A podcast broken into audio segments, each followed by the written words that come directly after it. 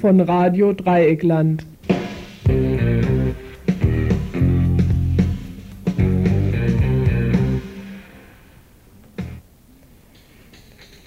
Ihr hört das Tagesinfo vom 13. August 1992.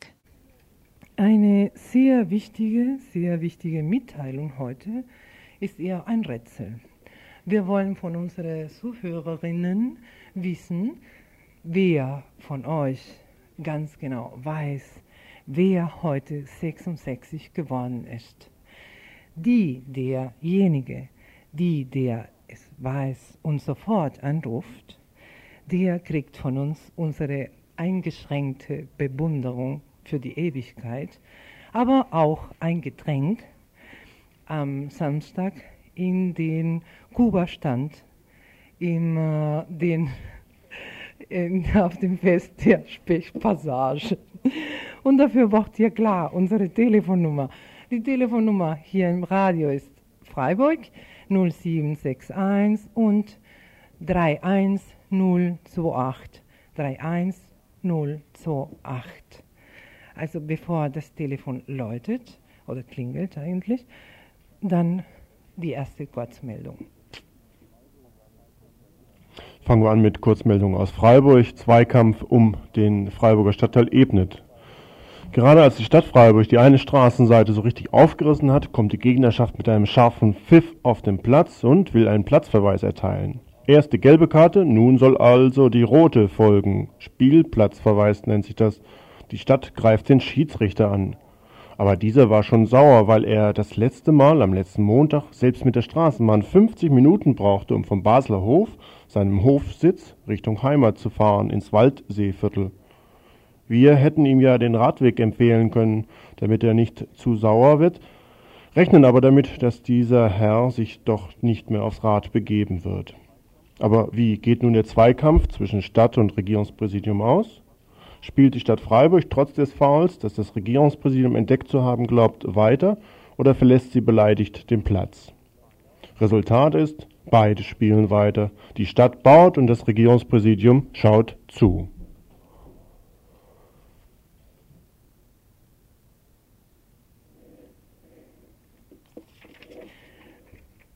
Die Stadt ehrt einen Republikaner. Die BZ übrigens auch. Austen. Vor ein paar Tagen in die ewigen Jagdgründe eingegangen, wird in sackhafter Form geehrt. Die Stadt trauert um Stadtrat Dr. Med Oskar Austen. So liest es sich in der Pressemitteilung. Der praktische Arzt, Arzt war im Stadtteil Mooswald zu Hause und dort auch im Bürgerverein engagiert um verantwortlich für die eigene, einige Veranstaltungen, die die Rebs in Moswald über die Bühne bringen wollten, meist mit mehr oder weniger größeren Schwierigkeiten versehen. Die Stadt trauert. Auch die WZ widmet ihm eine Meldung. Zwar schrieb sie vor, von, den, von der Stadtpresse Veröffentlichung ab, aber sie schrieb immerhin. Wir, wir trauen nicht.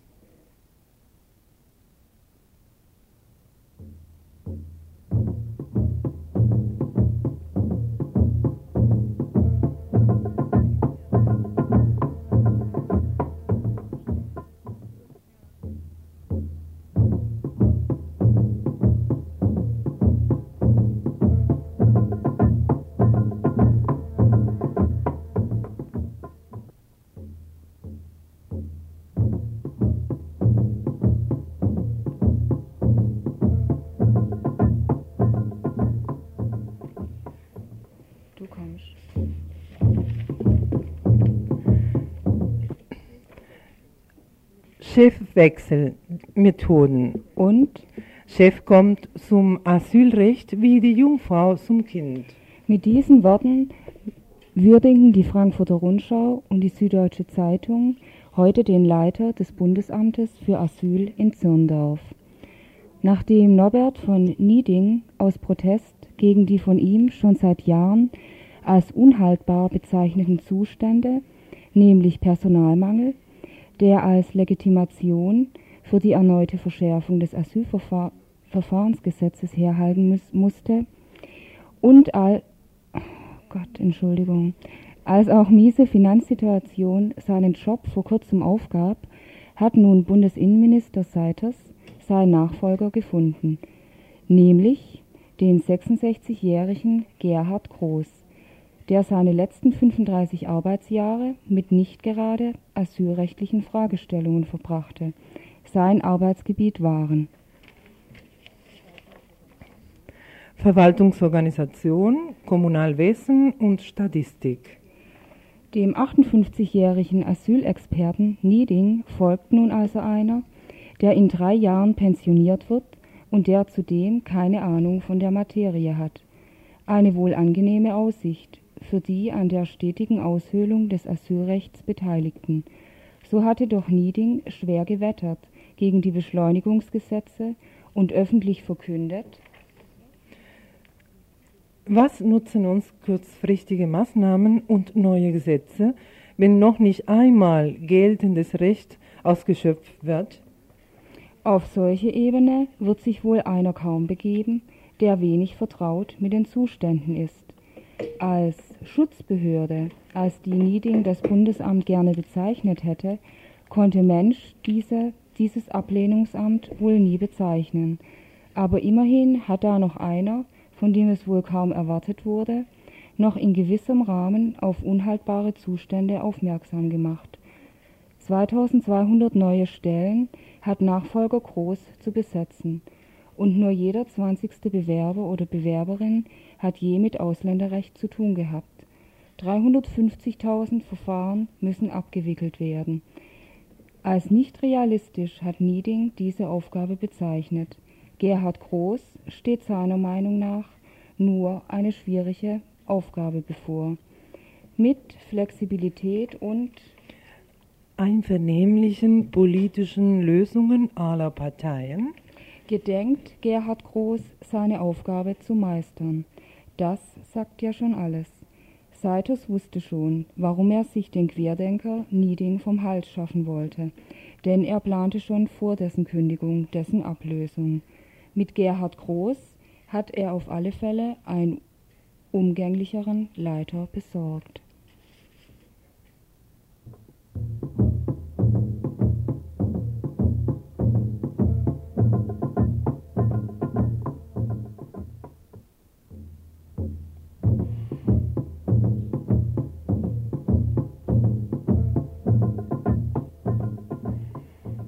So, nachdem das Chaos jetzt ein bisschen vollständig gewesen ist, weil irgend so ein Volldepp hier die Mikrofone abgestellt hat, obwohl er damit daran gar nichts zu suchen hat.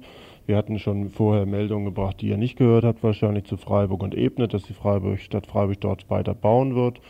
Wir hatten gebracht zur Massen, zur Massenabfertigung in Richtung Asylverfahren, die das Bundesamt für Zirndorf von Zirndorf quasi verschickt und über den Computer also gar keine persönlichen Anmerkungen mehr macht. Kommen wir nun zu der nächsten Kurzmeldung Anhörung in Halberstadt. Es ist schon verdammt, so ein Asylverfahren, weil sich die Behörden nämlich nicht einigen können, müssen Flüchtlinge spuren, gehorchen, den Anordnungen Folge leisten, die Behördenschikanen über sich ergehen lassen. Heute ein kleines weiteres Beispiel. Eine Flüchtlingsfrau, die in Freiburg im Lager leben muss, bekommt die Aufforderung, sich an einem bestimmten Tag um 8 Uhr in Halberstadt einzufinden, dort die Anhörung über sich ergehen zu lassen. Weil Freiburg nicht anhört, sondern Sachsen-Anhalt den Zuschlag bekommen hat, muss die Frau fahren, etwa 600 Kilometer. Geld spielt dabei natürlich keine Rolle. Aber dass die Frau vergewaltigt worden ist, kann sie auch in Freiburg erzählen, oder? Es spielt für die Behörden keine Rolle. Das Geld, was das Lager Halberstadt bekommt, ist wichtiger als die gesamten Reisekosten, die für einen derartigen Schwachsinn in Halberstadt, genannt Anhörung, rausgeworfen werden.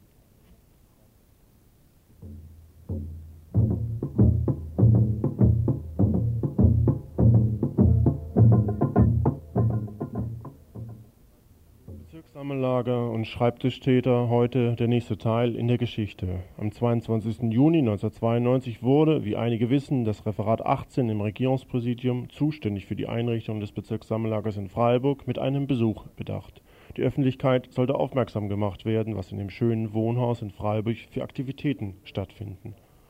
Schnell reagierte die Staatsgewalt, erst mit einer Demonstration in der Öffentlichkeit, dann mit Vorladungen zu ihrer Einrichtung. Nicht erst die normale Polizei wurde bemüht, sondern gleich die Staatsanwaltschaft. Da die Personalien aber der Geladenen schon bekannt war, sahen dieselbigen eigentlich keine weitere Veranlassung, dort auch noch zu erscheinen. Dieses wiederum beunruhigte die Staatsgewalt. Sie schickte die zweite Vorladung, diesmal aber bereits wohl mit dem Hintergedanken, dass es nicht allein eine Vernehmung sein sollte, sondern viel mehr. Außerdem wurde die zwangsweise Vorführung angedroht. Am 6. August war nun dieser Termin. Sechs Leute erschienen, davon drei Frauen. Es ging gleich zur Sache. Kaum war der Staatsanwalt davon informiert, dass erneut natürlich keine Angaben gemacht werden, die über den Personalausweis hinausgehen würden, schritt er zur Bekanntgabe, dass nunmehr erkennungsdienstlich misshandelt werden soll. Das ging nicht ganz so einfach, aber dann doch schließlich mit Gewalt. Dabei erklärte sich unter anderem eine Schwierigkeit dadurch, dass nicht bekannt war, ob Kripo-Männer überhaupt andere Frauen anfassen dürfen und ihnen zwangsweise die Idee Misshandlung angedeihen lassen sollen. Ein Foto mag ja noch aus einiger Entfernung zu schießen sein, aber Finger zu quetschen, das wird wohl nicht gut gehen. Also wurde erst Erkundigung eingeholt, ob denn keine Frau da wäre. Es war zwar eine Frau da, aber die war für Fingerabdrücke nicht zuständig und nicht ausgebildet. Schließlich sollte ohne viel Einführung der gewaltsame Akt durchgeführt werden. Dabei sollten drei Männer eine Frau in einen Raum zerren, um dort den Vorgang, wie es heißt, zu erledigen. Es gab Schwierigkeiten. Dabei wurde einem Betroffenen dermaßen stark auf den Kopf geschlagen, dass er noch heute, eine Woche später, unter starken Schmerzen leidet. Blaue Flecken und Blut sind weitere Kennzeichen dieser gewaltsamen Misshandlung.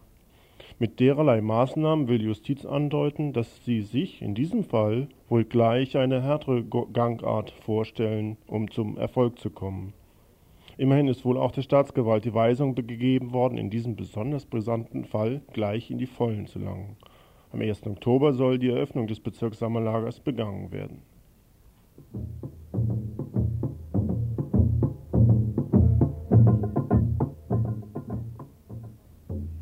Eine weitere Kurzmeldung ist zum ersten deutschen Abschiebelager in Reutlingen.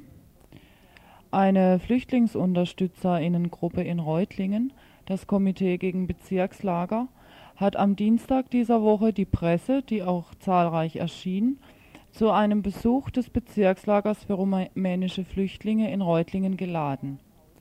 Grund dazu war ein Hausverbot, das einen Kontakt mit den Flüchtlingen fast unmöglich machte schwierig insbesondere dadurch, dass einige Mitglieder der Gruppe die Flüchtlinge zu den Anhörungen begleiteten, wozu sie die Vollmacht der Flüchtlinge benötigten, mit der Konsequenz, dass sie nun die Post der Flüchtlinge erhalten.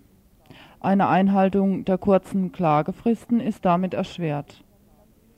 Wer auch zu dem Termin am Dienstag erschien, war das Regierungspräsidium. Ein Sprecher desselben erläuterte einer Gesprächsdelegation, dass das Hausverbot nicht für die ganze Gruppe gelte, sondern lediglich für einige Personen. Das Regierungspräsidium sei grundsätzlich für Besuche, aber nur dann, wenn diese im Sinne einer vernünftigen Sozialbetreuung, so im Originalzitat, erfolge. Der Verstoß der mit Hausverbot belegten sei aber der, dass sie sich im Bezirkslager politisch betätigt hätten. Und das ist nach dem neuen Asylgesetz verboten.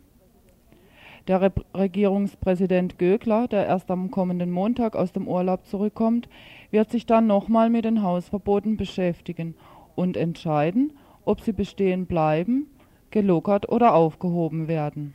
Das Fazit des Ganzen Gebrauchte Klamotten bringen ist erlaubt die Flüchtlinge über ihre Situation und ihre Rechte aufzuklären, wird als politische Tätigkeit verboten.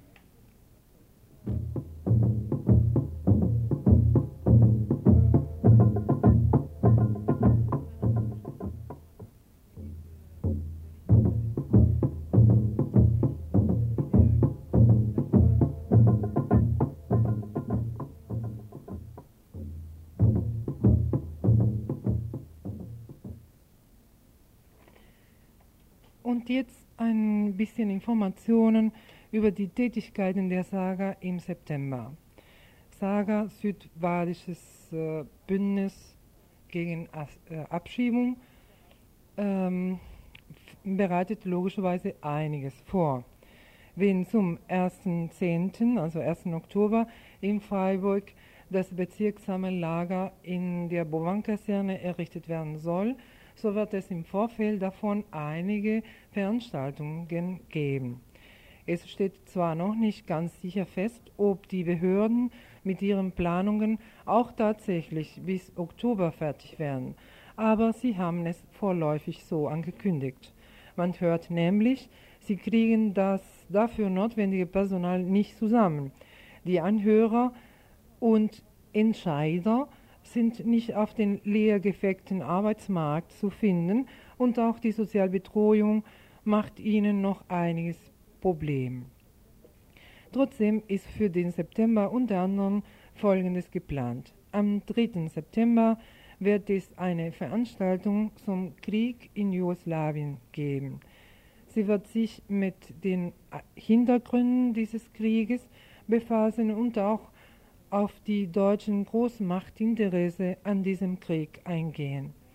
In der zweiten Woche September wird eine Veranstaltung zur Situation von Flüchtlingen in der Schweiz vorbereitet. Wie die derzeitige Verschärfung der Asylverfahren in diesem Land aussieht, aber auch wie Unterstützungsgruppen mit diesem Problem fertig zu werden versuchen. Weitere Veranstaltungen werden sich mit dem bezirksamen Lager in Reutlingen befassen, sowie auch mit dem neuen Lager in Offenburg, wo übrigens für den 12. September eine Demo angekündigt ist. Auch eine Diskussion um die Stichworte offene Grenze und Bleiberecht für alle ist vorgesehen.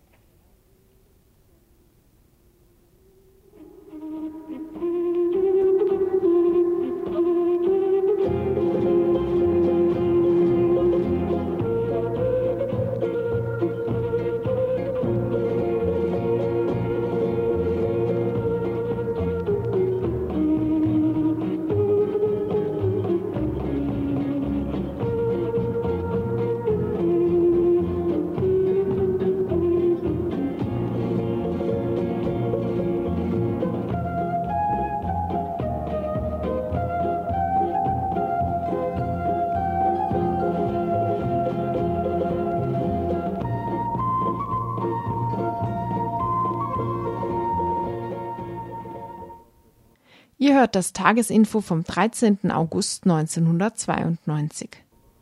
Am vergangenen Montag war Pressekonferenz in Freiburg zu einem Thema, was seit 14 Tagen in Baden-Württemberg behandelt wird. Stütz, äh, Spitzel aus dem Landeskriminalamt in Stuttgart sind in verschiedenen Städten tätig gewesen als sogenannte verdeckte Ermittler.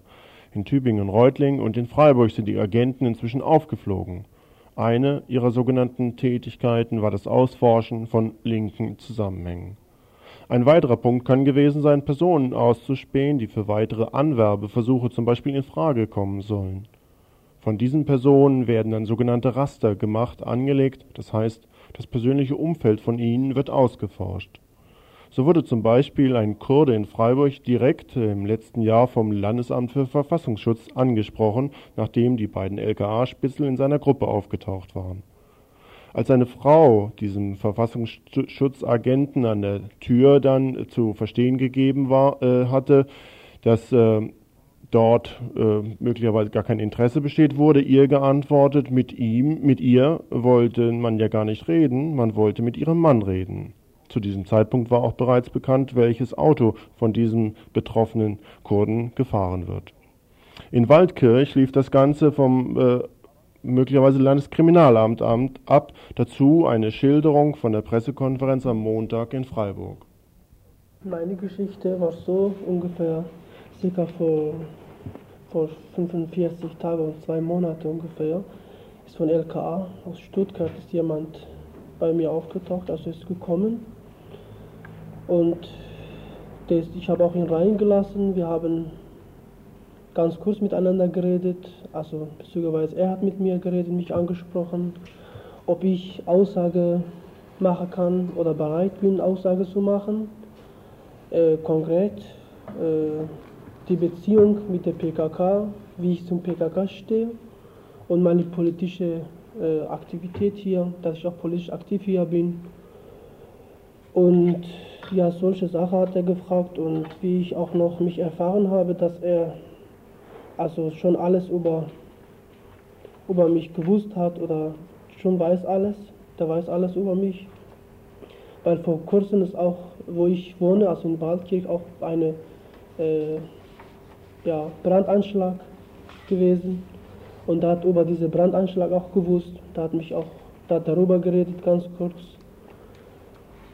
Äh, aber ich habe das, ich habe verneint und habe gesagt, ihr sollt mit meinem Rechtsanwalt reden. Ich habe einen Rechtsanwalt und habe ich auch Telefonnummer und seinen Namen bekommen. Vom kurzen da hat dann mich wieder angerufen und hat sich entschuldigt, dass er in Urlaub war, konnte, deswegen der konnte mich nicht erreichen. Aber ich war nicht daran interessiert und habe ich wieder Nein gesagt, dass ich nicht bereit bin, dass ich keine Aussage machen will. Und dann war ich auch eine Weile weg und da hat wieder danach wieder angerufen, also oft öfter, meine Mutter, mit meiner Mutter geredet, also die auch kaum Deutsch versteht. Und mit meinem Bruder noch geredet, dass ich zu Hause, dass, dass ich sei zu Hause und ich soll doch am Apparat gehen und mit ihm also reden. Also am Schluss, wie mein Bruder erzählt hat, dass dass die auch versucht haben, oder die werden das versuchen, zwangweise auch mit mir zu reden. Der Name des Beamten ist inzwischen bekannt. Allerdings ist auch bekannt, dass er nicht vom Landeskriminalamt kam, sondern vom Verfassungsschutz aus Stuttgart. Zur Einschätzung dieser Geheimdiensttätigkeit verweist ein anderer Kurde auf die vorhandene Zusammenarbeit zwischen deutschen und türkischen Geheimdiensten. Dass diese Verfolgung der Kurden in der BRD ist eine Fortsetzung der Verfolgung in der Türkei durch türkischen Staates. Das verstehen wir so. Das 1900, seit 1988, dass die, äh, gegen die PKK hier einer der größten Mammutprozesse vorbereitet wurden, kurdische Menschen hinter Glaskäfig mit Millionen, Millionen D-Mark äh, zustande geraten äh, Gerichtssaal vorgeführt das ist eine äh, Schande, das ist eine Schuld gegenüber Menschheit. Wir betrachten das so, dass die BRD-Staat mit diesem Verhalten in die Geschichte eingehen wird. Von anderer Seite, dass die BRD-Staat versucht, hier die Menschen Angst und Schrecken zu setzen, sei es die Menschen gegen die faschistischen Angriffe sich organisieren, sei es die Menschen mit Flüchtlingen sich äh, solidarisieren, sei es die ausländischen Gruppen sowie die Kurden. Das äh, eine Unsicherheit in diese Gruppen einzusetzen, dass diese Menschen sich zurückziehen. Eigentlich wir Kurden hier stützen die, diese sogenannte Nachkriegsdemokratie. Wenn wir Kurden hier nicht wären, größter Teil, da wäre in diesem Land noch mehr viel äh, Bach runtergehen wird. Und wir sind eine der Stütze der Demokratie. Wir äh, sind stolz darüber. Und wir fordern hier, dass die BRD-Staat soll aufhören, mit türkischen MITs zusammenzuarbeiten mit türkischen Konsulaten und die Kurden hier zu verfolgen. Und die BRD-Staat soll sofort aufhören, diese mörderischen Waffen an, an die türkischen Staat weiterzugeben.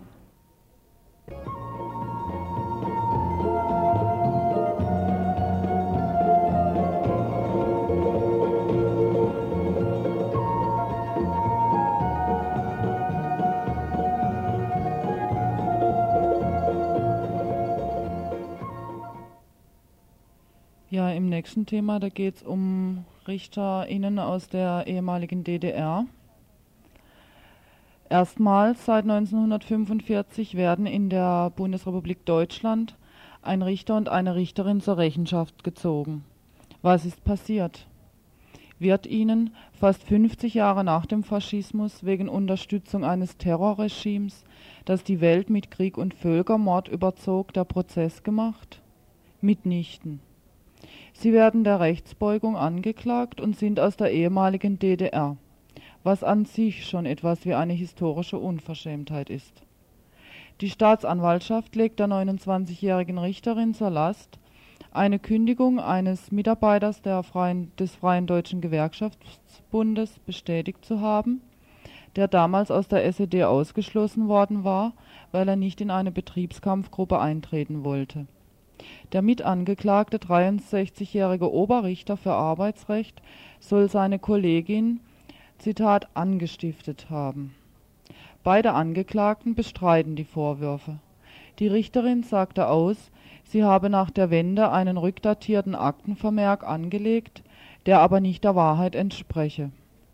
Ihr seien Zweifel und Skrupel aufgetaucht, nachdem alles, was in der früheren DDR als richtig gegolten habe, auf den Kopf gestellt worden sei. Die Staatsanwaltschaft plädiert übrigens mittlerweile auf mehrmonatige Freiheitsstrafen auf Bewährung.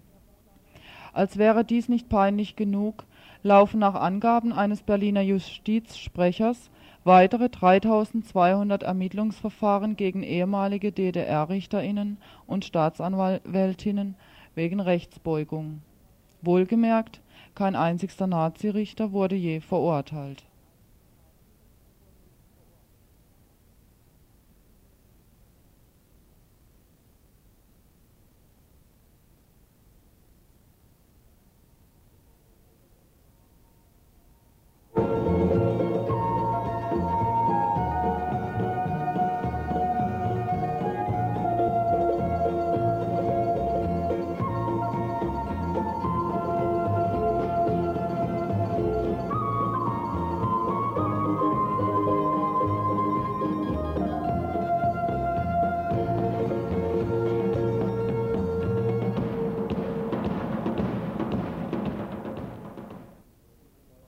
zum Thema des vorhergehenden Beitrages weitere Anmerkungen konkretisiert, auch auf die westdeutsche Justiz, die sich versucht, mit der DDR-Vergangenheit zu beschäftigen. Der Name heißt Gerhard Bögelein. Zusammen mit seinem Kameraden Karl Kielhorn stand er in Hamburg vor Gericht. Kielhorn wurde freigesprochen, Bögelein verurteilt. Seit Dezember 1990 sitzt Bögelein in Haft. Zuvor hat er in der DDR gelebt. Am 18. Mai 1992 verurteilte ihn das Oberlandesgericht Hamburg zu lebenslänglich. Der Anklagepunkt? Er soll 1947, also vor 45 Jahren, einen ehemaligen NS-Militärrichter getötet haben. Dieser Militärrichter war Oberstabsrichter an der Ostfront im Zweiten Weltkrieg. Für mindestens 176 Todesurteile trägt er die Verantwortung, ausgeführt an Russen, Esten, Letten, Litauern und Deutschen. Dieser Richter kam dann nach dem Kriege im Jahre 1947 unter die Erde. Sein Tod ist niemals vollständig aufgeklärt worden, wer ihn getötet haben könnte und so weiter und so weiter. Jetzt, 45 Jahre danach, stand in Hamburg ein heute 69-Jähriger vor Gericht. Wie gesagt, Gerhard Bögelein.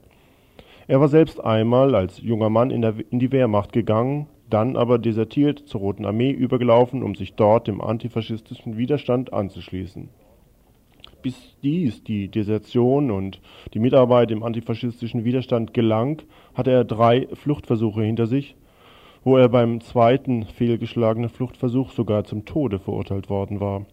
Er wurde während seiner Widerstandsarbeit dann in der Gegenspionage noch einmal von den Nazis festgenommen und als 21-Jähriger erneut zum Tode verurteilt. Aber auch hier gelang ihm die Flucht. Das Gericht in Hamburg würdigte diese Widerstandsarbeit von Böglein mit keinem Wort. Stattdessen wurde, wurden Zitate verlesen, die ihn als Zitat minderwertigen Psychopathen, kriminellen Versager und Feigling hinstellen sollten. Er sei tierisch gewesen, instinkthaft, schädlich. Braune Soße auch noch nach, 5, nach 47 Jahren. Gerhard Böglein ist mutiger gewesen als die meisten Deutschen. Er hat persönliche Stärke bewiesen, sich aktiv gegen das Unrecht des NS-Staates gestellt.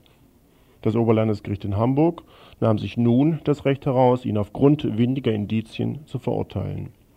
Als Mitangeklagter hatte Karl Kielhorn, sein Kamerad, zu diesem Tod, Todes, äh, Terrorurteil Folgendes gesagt: Zitat eine Ungeheuerlichkeit ist geschehen. Das Oberlandesgericht hat Böglein zur gleichen Strafe verurteilt wie den faschistischen Massenmörder Josef Schwamberger in Stuttgart. Und dies auch noch am gleichen Tag. Hiermit schließe ich mich voll dem Protest der antifaschistischen Kräfte an und fordere Freiheit und sofortige Freilassung von Gerhard Böglein. So Karl Kielhorn. Mittlerweile gibt es für seine Freilassung eine Kampagne, die schon von vielen Leuten unterstützt wird. Einer derjenigen, die diese Kampagne unterstützen, ist Emil Karlebach aus Frankfurt. Selbst einmal im KZ Buchenwald als Häftling gesessen, ist er heute Vizepräsident des Internationalen Buchenwald-Komitees. Nach dem Krieg gehörte er unter anderem der Frankfurter Rundschau an, baute diese mit auf. Wir sprachen mit ihm am Telefon über seine Einschätzung dieses Urteils. Seine Antwort beginnt damit, die Verurteilung als ungeheuerlich anzusehen. Die Verurteilung ist ungeheuerlich, aber leider muss man sagen, sie passt genau in die Geschichte der deutschen Justiz und in die Geschichte der Hamburger Justiz. Man muss sich überlegen, der Kerl, der da ums Leben gekommen ist, ich will auf die Einzelheiten nicht eingehen, hätte, wenn es eine Gerechtigkeit in Deutschland gibt, lebenslänglich Zuchthaus oder nach der damaligen gesetzlichen Lage die Todesstrafe verdient. So wie 10.000, ich wiederhole, 10.000 andere Kriegsgerichtsräte ebenfalls, die ihre Mordaktionen hinter der Front jahrelang betrieben haben. Aber stattdessen verurteilt die Hamburger Justiz den damaligen Kriegsgefangenen äh, Bögelein zu lebenslänglich Zuchthaus, zur Höchststrafe, die überhaupt möglich ist. Man muss einmal nachlesen, was Kurt Tucholsky über deutsche Richter geschrieben hat. Man muss sich einmal erinnern, dass die Hamburger Justiz nach dem Kriege jahrelang die schlimmsten Nazi-Verbrecher nicht verfolgt hat, mit der Begründung, sie hätte zu wenig Sekretärinnen, um die Akten zu tippen.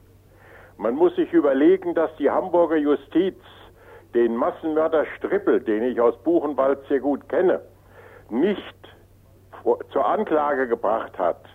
Den Kerl, der am Tage, in der Nacht vor dem Einmarsch der Engländer minderjährige Kinder, die in seiner Gefangenschaft waren, an Heizungsrohren hat aufhängen lassen. Feststellung der Hamburger Justiz, das war kein Mord, denn es war weder grausam noch heimtückisch, Kinder an Heizungsrohren aufzuhängen. Aber das, was der Kriegsgefangene Bögelein getan hat, das war nach Meinung der Hamburger Justiz Mord und muss mit lebenslänglich Zuchthaus bestraft werden. Es gibt nur eines, dieser Mann muss freikommen. Ich würde sagen, und diese Richter müssen vor Gericht gestellt werden, aber das ist sinnlos. In Deutschland wird kein Richter vor Gericht gestellt, es sei denn, er sei ein Richter aus der DDR gewesen und damit der Klassenfeind dieser Justiz. Der getötete Wehrmachtsrichter war für eine Reihe von Todesurteilen, das etwa 120 bis 170 verantwortlich. Auch die Ermittlungen gegen Bögelein sind äh, von einem äh, ehemaligen Volksgerichtshofrichter vorgenommen worden, Anfang der 50er Jahre. Wie beurteilen Sie dieses? Ich kann nur wiederholen, was ich eben gesagt habe. Die deutsche Justiz handelt nach dem Prinzip, dass einer ihrer schlimmsten Angehörigen, ein gewisser Filbinger, wenn Sie sich an den Namen erinnern, mit den Worten umriss, was gestern Recht war, kann doch heute nicht Unrecht sein. Was bei den Nazis Recht war, kann heute nicht Unrecht sein. Da steht im Grundgesetz, was will, da steht in den Gesetzen, was will. Die Justiz ist unabhängig, die Herren sind, wie Tucholsky immer wieder voll Wut gesagt hat, unabsetzbar und es ist noch kein deutscher Richter von anderen deutschen Richtern verurteilt worden, es sei denn, er hätte silberne Löffel gestohlen und sich damit standesunwürdig gezeigt. Gerhard Bögelein ist bis zu seiner äh, Verurteilung bzw. Inhaftierung Bürger der DDR gewesen. Nach der Wiedervereinigung hat ihn die westdeutsche Justiz vor Gericht gezerrt. Während der Zeit in der DDR ist ihm ja nichts passiert. Ja, sicher nicht. Ich sage ja, der Kerl, der ums Leben gekommen ist, der hätte vor Gericht gestellt werden müssen. Nicht Bögelein. Nun gibt es äh, verschiedene Versuche, die DDR auch juristisch in das Abseits zu drängen. Ja, na sicher. Nicht nur na das sicher. Beispiel Bögelein, sondern verschiedene andere Beispiele auch. Ne? Ja, sicher. Das ist doch ganz klar. Nicht? Die, die Justiz der DDR ist vom Klassenstandpunkt der Bundesrepublik aus und ihrer Justiz aus eine ungeheuerliche Gefahr gewesen. Nicht? Dort sind Ausbeuter verurteilt worden, dort sind Faschisten verurteilt worden, dort sind Menschen zu Richtern gemacht worden, die nicht der Clique der Studierten und Bessergestellten angehörten. Das ist ein Verbrechen wider die gesellschaftliche Natur nach Meinung westdeutscher Justiz. Warum denken Sie, dass die westdeutsche Justiz 45 Jahre danach noch versucht, dieses Urteil zu rechtfertigen? Wenn ich das formulieren würde, würde ich wegen Beleidigung der Justiz vor Gericht gestellt und zweifellos verurteilt. Wie denken Sie, wird das internationale Ansehen der westdeutschen Justiz unter anderem nach diesem Urteil auch sein? Leider kümmert man sich im Ausland zu wenig darum. Leider glaubt man immer noch Skinheads oder irgendwelche äh, individuellen äh, Täter seien also die wirkliche Gefahr. Die wirkliche Gefahr liegt darin, dass die herrschende Schicht mit ihren Prinzipien, ob in Verwaltung, Bürokratie, Ministerien, Justiz, Polizei oder sonst wo, über alle Jahrzehnte dieselbe geblieben ist, vom Kaiserreich über die Republik und Hitler bis heute. Diese Richter sind doch, wie, wie viele Richter sind denn verurteilt worden nach 1945? Nicht ein einziger, nicht ein einziger. Diese Klasse, diese Schicht hält zusammen wie Pech und Schwefel. Und sie haben für andere Zwecke ja ein schönes Wort erfunden, die Seilschaft. Nun ist eine Unterschriftenkampagne in Gang gesetzt worden für die sofortige Freilassung und Rehabilitierung. Ja, das halte ich für ausgezeichnet. Äh, und ich Sie, werde mich bemühen, dass die Lagergemeinschaft Buchenwald kollektiv das unterzeichnet. Versprechen Sie sich Erfolg davon? Äh, wenn wir nicht nachgeben, ja. Nicht? Ich finde es grotesk, entschuldigen Sie das Wort, grotesk, dass in dem Moment, wo der Protest gegen die Verurteilung von Bögeleien hochkommt, die Hamburger Justiz plötzlich entdeckt, man könnte eigentlich die Urteile im Zusammenhang mit dem Hamburger Blutsonntag, mit dem Aldonaer Blutsonntag aufhängen. Offenbar soll das ein Alibi sein, dass man nach der anderen Seite auch was tut. Auch äh, Mielke ist ja zum Beispiel wegen einer Aktion aus dem Jahr 1931 inzwischen vor Gericht gestellt worden ja. und soll verurteilt werden. Würden Sie das ähnlich interpretieren? Wenn man dem Mann, dessen Staatssicherheitsdienst man so viel vorwirft, nichts anderes anzuhängen weiß als eine niemals bewiesene Anschuldigung der Nazi-Justiz, dann spricht das dafür, wie viel Mühen und Sorgen sich die westdeutsche Justiz macht, um der Gerechtigkeit zum Siege zu helfen. Ihr hört das Tagesinfo vom 13. August 1992.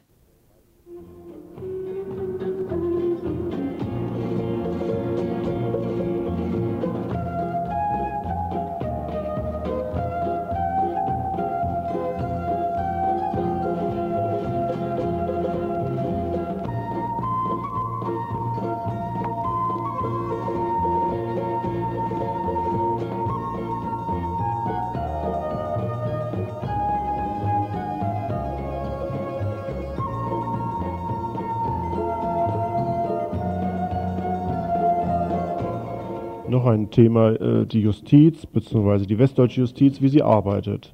Sie arbeitet gründlich und manchmal auch schnell, immer nach dem Motto, nach rechts beide Augen zudrücken, nach links Breitseiten und Sperrfeuer. Ein weiterer Prozess in diesem Koordinatensystem neigt sich seinem Ende zu. Hier im Info ist eigentümlicherweise dazu noch nie berichtet worden. Prozess vor dem Oberlandesgericht Koblenz, angeklagt eine Frau namens Inge Fied, 48 Jahre alt.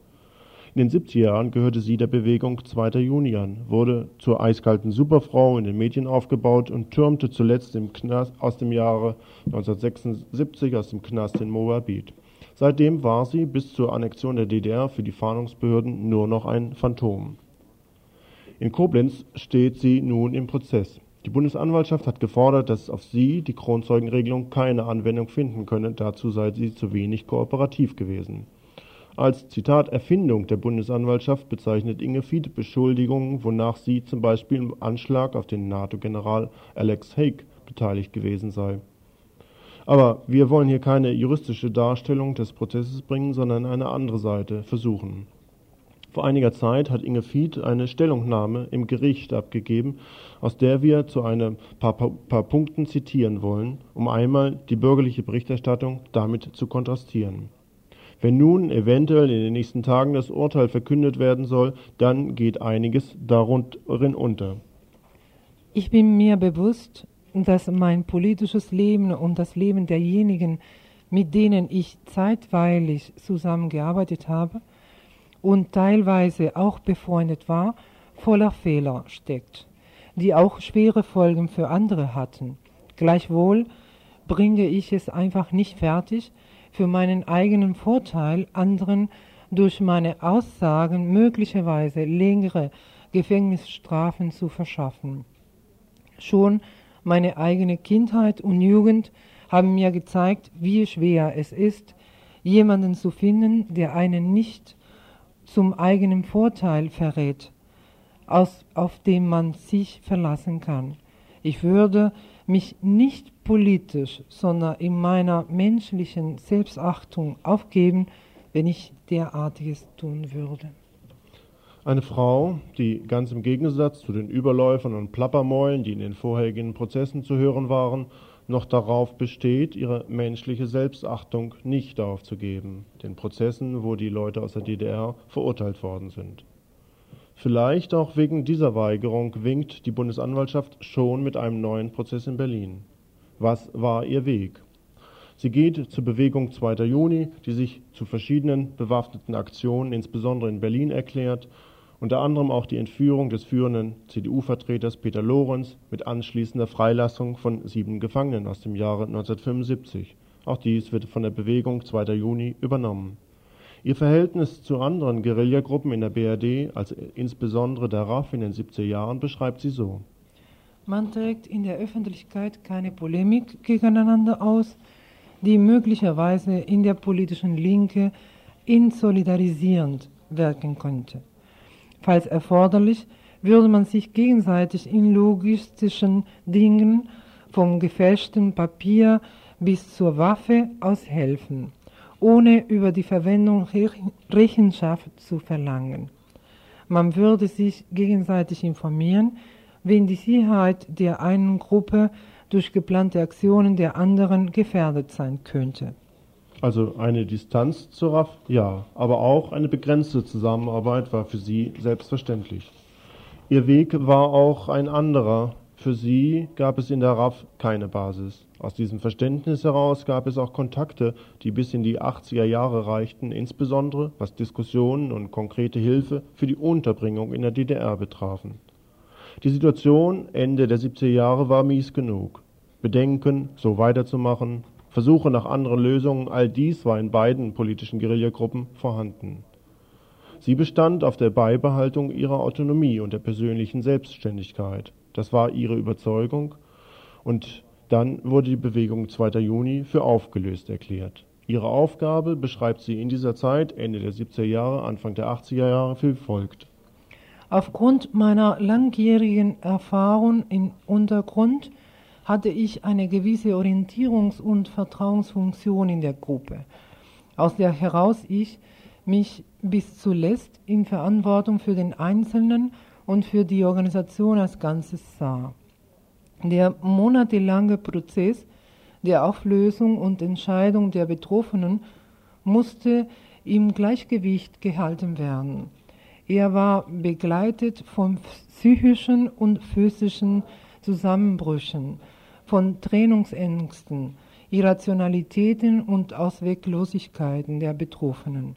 Diese Situation sollte für niemanden als Katastrophe enden, sondern in einer neuen Perspektive münden. Ich wirkte hier regulierend zu einem als Vertrauensperson, zum anderen als jemand, der weiterkämpfen wollte und somit als potenzielles Mitglied der RAF. So bereitete sie also die Übersiedlung von ehemaligen RAF-Mitgliedern in die DDR vor, fuhr hin, weil sie noch von früher Kontakt hatte und verhandelte mit DDR-Leuten. Es klappte. Eine Reihe von ehemaligen RAF-Kadern zog um und verblieb dann bis 1990 in der DDR. Was versuchte Inge Fied? Sie hatte schon deutliche Distanz empfunden zu ihrer eigenen Geschichte. Die Frage der politischen Isolation, Entmutigung auf der einen Seite, aber auch den Durchhaltewillen auf der anderen Seite. In diesem Konflikt befand sie sich. Was überlegte sie? Mein Versuch, mich nach den Verhaftungen in die RAF zu integrieren, war von Beginn an halbherzig. Die Gründe dafür waren auf vielschichtige Weise verdichtet und komplex, so dass ich erst zwei Jahre später bereit war, alles hinter mir zu lassen und selbst in die DDR zu gehen. Ein entscheidender Grund lag darin, dass ich zwar gesagt hatte, okay, ich will weiter kämpfen mit euch, im Grunde aber gar nicht weitermachen wollte. Ich hatte nicht mehr die Kraft und die Innovationsfähigkeit, die aus einer gesicherten Überzeugung, das Richtige zu tun, wächst und die nötig gewesen wäre für einen neuen Anfang in einer anderen Gruppe unter anderen Bedingungen. Ein Weg also, der nicht einfach war und ist. Als Kämpferin, die mehr als 20 Jahre ihres Lebens gegen das System gekämpft hatte, konnte sie nicht einfach aussteigen. Woraus denn aussteigen? Aus sich selbst etwa? Weil ihr andere Wege nicht mehr offen standen, musste sie schließlich doch in die DDR gehen und dort versuchen, am gesellschaftlichen Leben Anteil zu finden. Noch heute kriegt sie übrigens Besuch von Freundinnen aus der Ex-DDR, die sich vorstellen konnten, dass Inge Fied auch eine Kämpferin gewesen ist. In Koblenz wird demnächst das Urteil gefällt.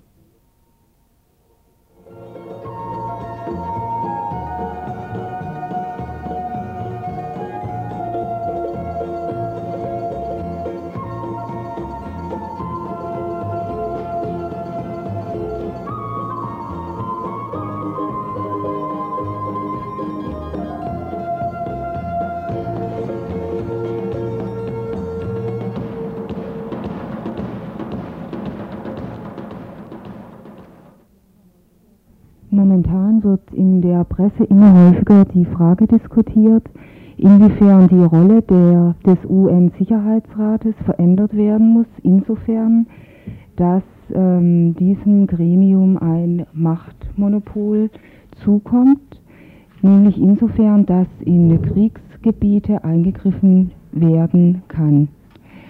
Aufgebrochen ist diese Diskussion angesichts des Bürgerkriegs im ehemaligen Jugoslawien und der Hilflosigkeit, ähm, der die Weltöffentlichkeit angesichts der Ma Massaker gegenübersteht. Hier im Studio ist heute der Christoph von der Deutschen Friedensgesellschaft, Vereinigte Kriegsdienstgegnerinnen. Und diese Gruppe hat ein Flugblatt formuliert, wo äh, gegen Militäreinsätze in Jugoslawien und grundsätzlich ähm, Stellung bezogen wird. Der Christoph wird jetzt die formulierten Positionen erläutern. Punkt äh, für uns ist, dass es kein militärisches Eingreifen im ehemaligen Jugoslawien geben sollte, äh, gleich welcher Art und äh, gleich auch unter äh, welchem Kommando das stehen würde. Wir sind der Ansicht, dass das äh, Öl ins Feuer gießen würde in der gegenwärtigen Situation. Die Lage in Bosnien-Herzegowina und im e-, ehemaligen Jugoslawien überhaupt ist ziemlich unübersichtlich im Augenblick. Es sind sehr viele rivalisierende Gruppen dort äh, tätig in, in, ihrer üblen und bekannten Art. Und äh, gerade Erstaunlicherweise gerade die Militärs waren ja davor vor einer Intervention in Bosnien-Herzegowina und äh, wir können also dem eigentlich nur zustimmen. Es würde also Öl ins Feuer gegossen und wesentlich mehr Blutvergießen produziert, als äh, wir also gegenwärtig haben. Also in den hiesigen Medien äh, ist ja die Berichterstattung immer sehr einseitig.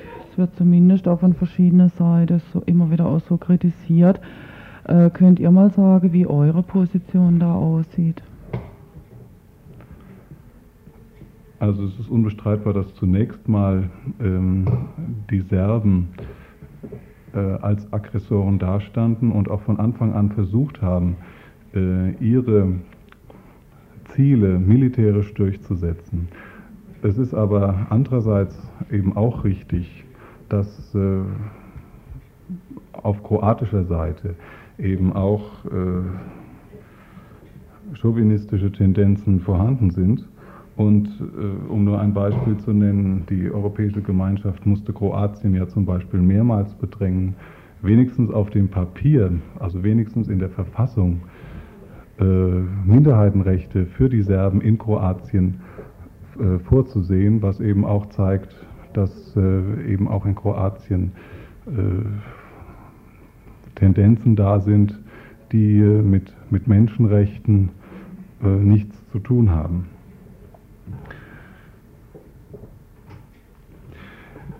Es gibt auf beiden Seiten, sowohl bei den Kroaten als auch bei den Serben, als auch in äh, Bosnien-Herzegowina, gab und gibt es Oppositionsgruppen, äh, die sich gegen den Krieg aussprechen, die von Anfang an gegen den Krieg waren. Und es ist und unserer Ansicht nach dringend notwendig, diese Oppositionsgruppen zu unterstützen. Äh, welche Formen der Unterstützung von Oppositionsgruppen, die gegen den Krieg sind, werden bei euch in der Gruppe denn diskutiert momentan? Am wichtigsten wäre natürlich äh, zunächst mal finanzielle Unterstützung, äh, dann aber auch politische Unterstützung. Äh, also gerade für Leute in der Opposition in Jugoslawien äh, ist es schwer einzusehen, warum die EG immer noch mit Milosevic verhandelt und auch jemanden wie, äh, wie Tutschmann so arg stützt, wie sie das jetzt tut. Ähm, man kann äh, diesen, diesen Konflikt in Jugoslawien auch sehen als Konflikt zwischen Leuten, die in einer multikulturellen Weise, wie das immer so modern heißt, miteinander leben wollen, als auch äh, einerseits und andererseits eben Leuten, die sowas äh, wie, wie eine ethnischen Bereinigung wollen in irgendeiner Form oder Aufteilung äh, von Bosnien oder anderen Gebieten von Jugoslawien. Und gerade dieses, dieser multikulturelle Aspekt, äh, der sollte überall gefördert werden und der ist auch überall vorhanden, sowohl in Belgrad als auch in Zagreb, eigentlich in, in ganz Jugoslawien. Und ich denke, die Mehrheit in ganz Jugo, im ganzen ehemaligen Jugoslawien versteht nicht, äh, wie es jetzt zu diesem verheerenden Krieg kommen konnte, obwohl die ganze Zeit eben diese Volksgruppen doch friedlich zusammengelebt haben und mehrheitlich auch heute noch friedlich zusammenleben wollen. Und äh, diese Gruppen, diese Aspekte im ehemaligen Jugoslawien, die müssten gestärkt werden, werden aber von Seiten der EG nicht gestärkt. Sie hat sich da völlig falsch verhalten und immer eben diese Gruppen unterstützt, die äh, marodierend ethnische Bereinigung herbeiführen wollten.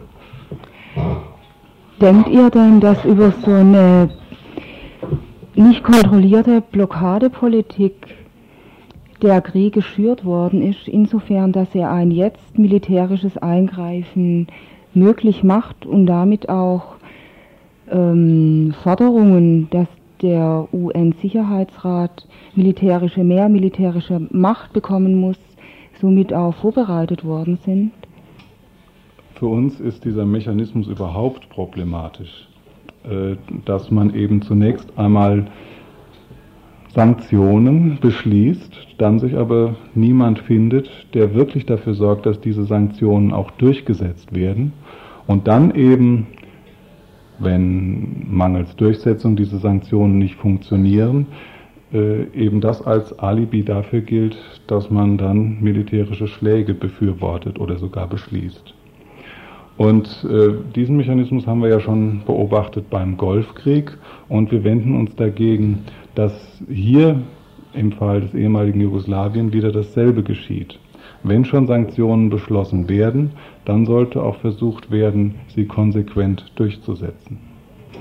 An dem Punkt äh, stellt sich für mich halt grundsätzlich die Frage von dem Sinn von Sanktionen an dem Punkt, wo auch die Zivilbevölkerung, die unter dem Krieg ja sowieso schon leidet, noch mehr zu leiden hat. Habt ihr da eine Position dazu?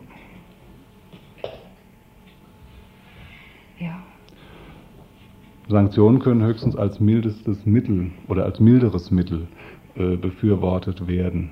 Wir sehen natürlich auch, dass äh, die Zivilbevölkerung darunter leiden muss und unter Umständen auch primär die Zivilbevölkerung darunter leidet und äh, die Kriegsmaschinerie nicht, weil sie in irgendeiner Weise noch Möglichkeiten hat, gerade auch im Fall Bosnien Möglichkeiten hat, auf irgendwelche Reserven zurückzugreifen. Wir haben deshalb auch davon abgesehen, Sanktionen direkt zu fordern, äh, weil sie eben auch eine gewisse Form der Gewalt sind und eben höchstens insofern befürwortet werden können, als sie eben äh, weniger Gewalt bedeuten als etwa eine militärische Intervention. Es wird ja jetzt ähm, auch vom Bundeskanzler Kohl gefordert, dass ähm, militärische Begleitung laufen soll für diese Hilfstransporte, für diese humanitäre Hilfe. Äh, in der Frankfurter Rundschau wurde das noch etwas näher beschrieben. Das würde also heißen, dass ähm, die Amerikaner und die NATO eine Luftbekleidung machen würden, die Europäer mit der WEU eine Bekleidung am Boden. Äh, was haltet ihr denn davon oder was würde diese angebliche Lösung denn bedeuten? Unserer Ansicht nach läuft das äh, auf eine bewaffnete Intervention letztendlich hinaus.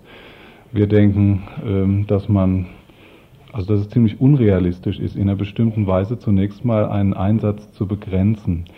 Äh, die Gefahr besteht eben, dass selbst so ein begrenzter Einsatz sich immer weiter ausweitet, also immer mehr äh, militärische Mittel eingesetzt werden müssen, um die Bevölkerung tatsächlich zu sichern und äh, das also letztendlich nur der erste Schritt ist, um eine groß angelegte Intervention dann am Ende zu starten. Es ist außerdem zu befürchten, dass die äh, serbische Regierung in Belgrad das äh, als Angriff auf ihre Interessen sehen würde, wenn also Hilfskonvois geschützt werden und es andererseits eben auch ähm, in der Propagandaschlacht unter Umständen ausnutzen würde. Sie hat ja schon öfter davon geredet, dass also äh, diese Hilfsmaßnahmen äh, seitens der UNO oder EG letztendlich äh, die Gegner der serbischen Interessen in Bosnien äh, stärken würde. Und äh, diese Argumentation würde sicher wieder vorgebracht werden von Seiten Belgrads. Jetzt noch eine Frage bezüglich eurer Haltung, dass grundsätzlich militärische als auch ähm, Intervention die gegen den Willen der Bevölkerung, auch wenn sie sich an so einer scheinbaren Humanität orientieren, immer äh, zu verwerfen sind. Geht ihr denn davon aus, dass sich, dass der Krieg in Jugoslawien oder grundsätzlich Bürgerkriege nicht so eskalieren würden, wenn von außen überhaupt nicht darauf reagiert werden würde? Also wir denken, dass auf jeden Fall dann äh, der Krieg noch den am wenigsten gewalttätigen Verlauf nimmt, wenn nicht in irgendeiner Weise militärisch interveniert wird. Die Situation, so wie sie jetzt ist, im ehemaligen Jugoslawien, insbesondere in Bosnien, ist sicher sehr schlimm, aber wir denken eben, äh, dass die Situation noch viel, viel schlimmer werden wird, wenn in irgendeiner Weise militärisch interveniert wird. Und äh, ich denke, dass die historischen Beispiele das, das auch belegen. Äh, auch in anderen Fällen wurde interveniert und dadurch der Krieg erst verschlimmert, erst also besonders ausgeweitet. Und äh, deshalb sollte also auch hier in dem Fall militärisch auf gar keinen Fall interveniert werden wenn in irgendeiner Weise diplomatisch interveniert wird, so wie die EG das die ganze Zeit eigentlich schon gemacht hat, dann sollte das nur nach einer genauen Analyse der Lage geschehen. Von Seiten der EG ist das anscheinend nicht passiert. Man hat dort eigentlich die falschen Leute unterstützt. Und äh, dadurch, durch, durch diese, diese falsche diplomatische Intervention im ganzen, äh, äh in der ganzen letzten Zeit äh, durchaus dazu beigetragen, dass der Krieg eskaliert hat, weil eben die Serben immer wieder ihre Position seitens der EG bedroht gesehen haben und dann eben erst recht äh, militärisch losgeschlagen haben. Also eine diplomatische Intervention, die auch den Konflikt verschärft hat, könnte man praktisch so auch die Anerkennung von Slowenien und Kroatien ähm, betrachten, oder?